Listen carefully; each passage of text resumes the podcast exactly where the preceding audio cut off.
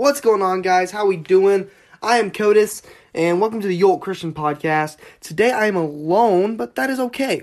Um, I don't really know what I want to talk about fully yet because I don't really have a script. I was like, oh, you know what? Let's just jump in it. I don't need no script. So I guess I, I guess I'll go after this verse right here. Um, John sixteen thirty three. It says, "I have said these things to you, that in me you may have peace. In this world you will have tribulation, but take heart." Because I have overcome the world.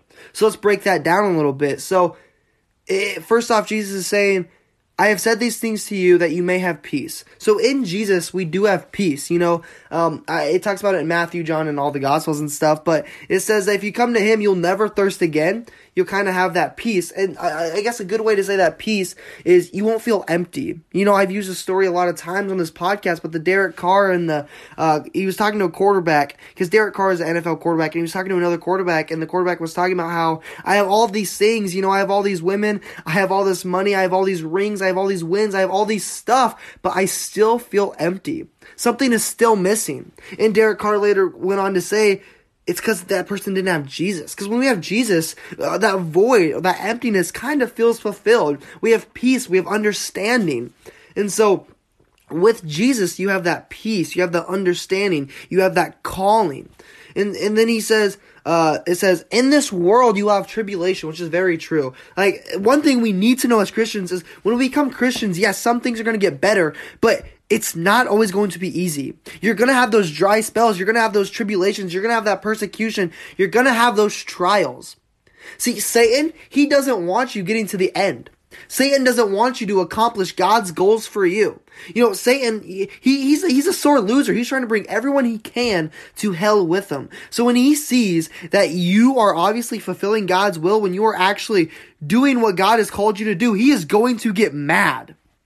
You see, a thief would not rob an empty house. If Satan is messing with you, way to go you. You are doing something that he doesn't like. But if you are kind of doing this Christian thing and you're not really, and, and there's like no kind of trouble or anything and Satan's not trying to mess with you, I want, I want you to check yourself. I'm not saying that you're not doing it right, or I'm not saying that you're not doing God's will, but if Satan has really never messed with you, or you've never really had any like any type of trial or anything, I, I would like if you would check yourself a little bit and kind of pray and and kind of think it over. Because I know for me and a lot of others, at least when we are doing God's will, like when we are doing really good for God, that is when the persecution, the trials, and the tribulations start the most. Satan doesn't want us doing God's will. He hates that. You know, like I said, he's a sorry loser. He's trying to bring everyone he can to hell with him. So why would a thief rob an empty house? I like that little thing. And, then second off, in John sixteen thirty three says, "But take heart, I have overcome this world." Take heart, for I have overcome this world. And I love that because, like, this world, yeah, it's easy to get sucked into. It's easy to feel all down and pity, and it's easy to feel sorrow. But Jesus says, Take heart, for I have overcome the world. Like, it, it doesn't matter. Jesus has overcome this world. So, you know, one thing that this is kind of a side tangent, tangent, but one thing us as Christians need to realize is when people judge us here, like, for example, I can't remember where, but it says that God does not judge the outer appearance as humans does, but he judges the heart. And one thing we need to realize is who cares what people think? A lot of people are like ashamed to kind of talk about God. They're kind of ashamed to kind of rep their Jesus or whatever, but we shouldn't care. God doesn't care about what, what you're doing. Like, He doesn't care about the outward appearance. Cause like, for example, if you're worshiping in public and you're kind of just singing like Heavenly Good by Luke Bauer out in public, it's gonna be, someone's gonna look at you and be like, what is that weird guy doing? But God is like, hey, that's my man. Get it. You know, worship. You know, God doesn't care. Or, or like, for example, so I, I, I, we live in such a judgmental society. Like, if someone has blue hair, we obviously associate them with like a not kind person. Or if someone has that kind of pixie cut, we, we associate them with a Karen. Like, there's so many stereotypical things, but see, God does not care. You can have green hair, blue hair, purple hair. You can be white, black, green, blue. God does not care because he judges the heart.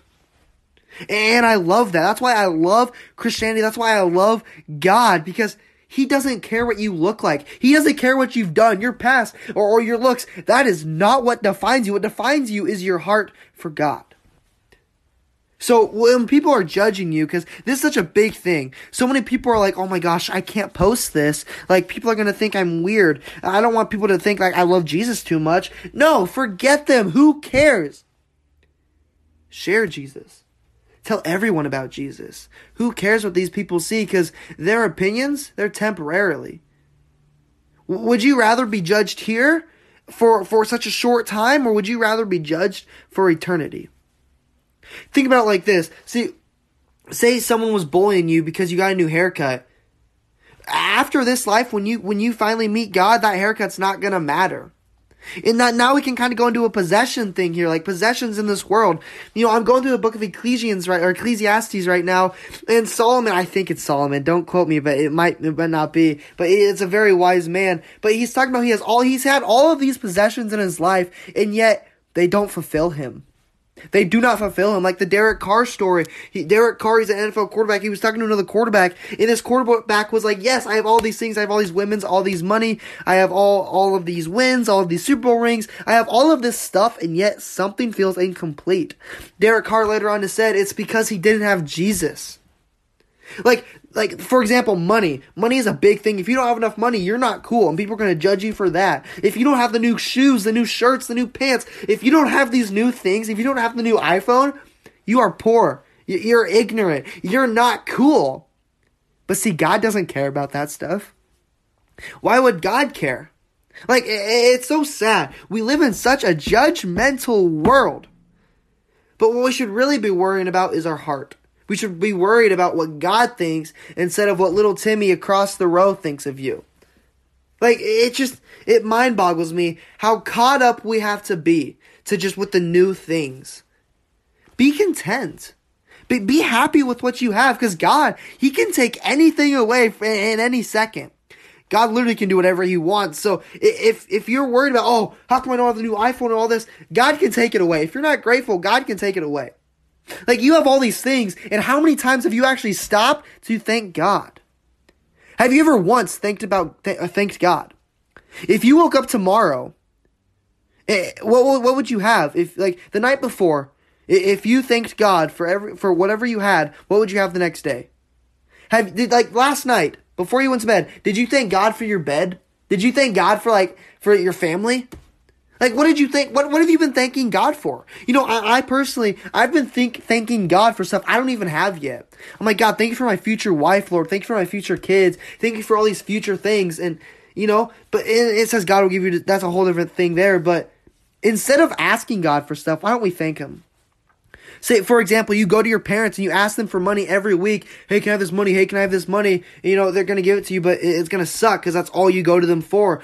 Instead of that, say, hey, thanks for giving me money. Or, thanks for giving me this last week. Or, or thank you. Because I'm telling you, a thank you feels so good. Like, go, go, go, like, go do something for someone. And when they say thank you, tell me how it feels. It feels good when someone says thank you.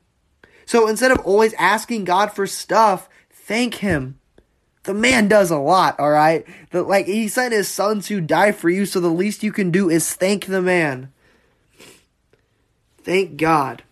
So, I guess to kind of wrap it up here is John 16:33, I have said these things to you that you may have peace in me.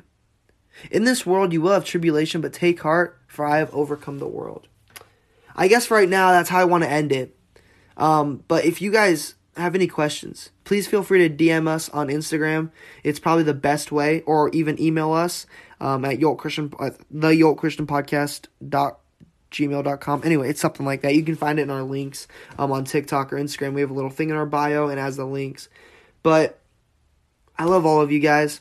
If you have any questions, please let me know. But one big thing I want you to take away from here is don't let people judge you because only God's opinion matters.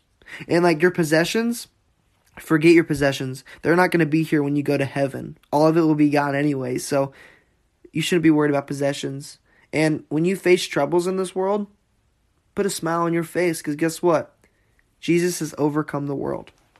I love you guys. Jared, Luke, and God loves you. And I'll see you guys later. Godspeed.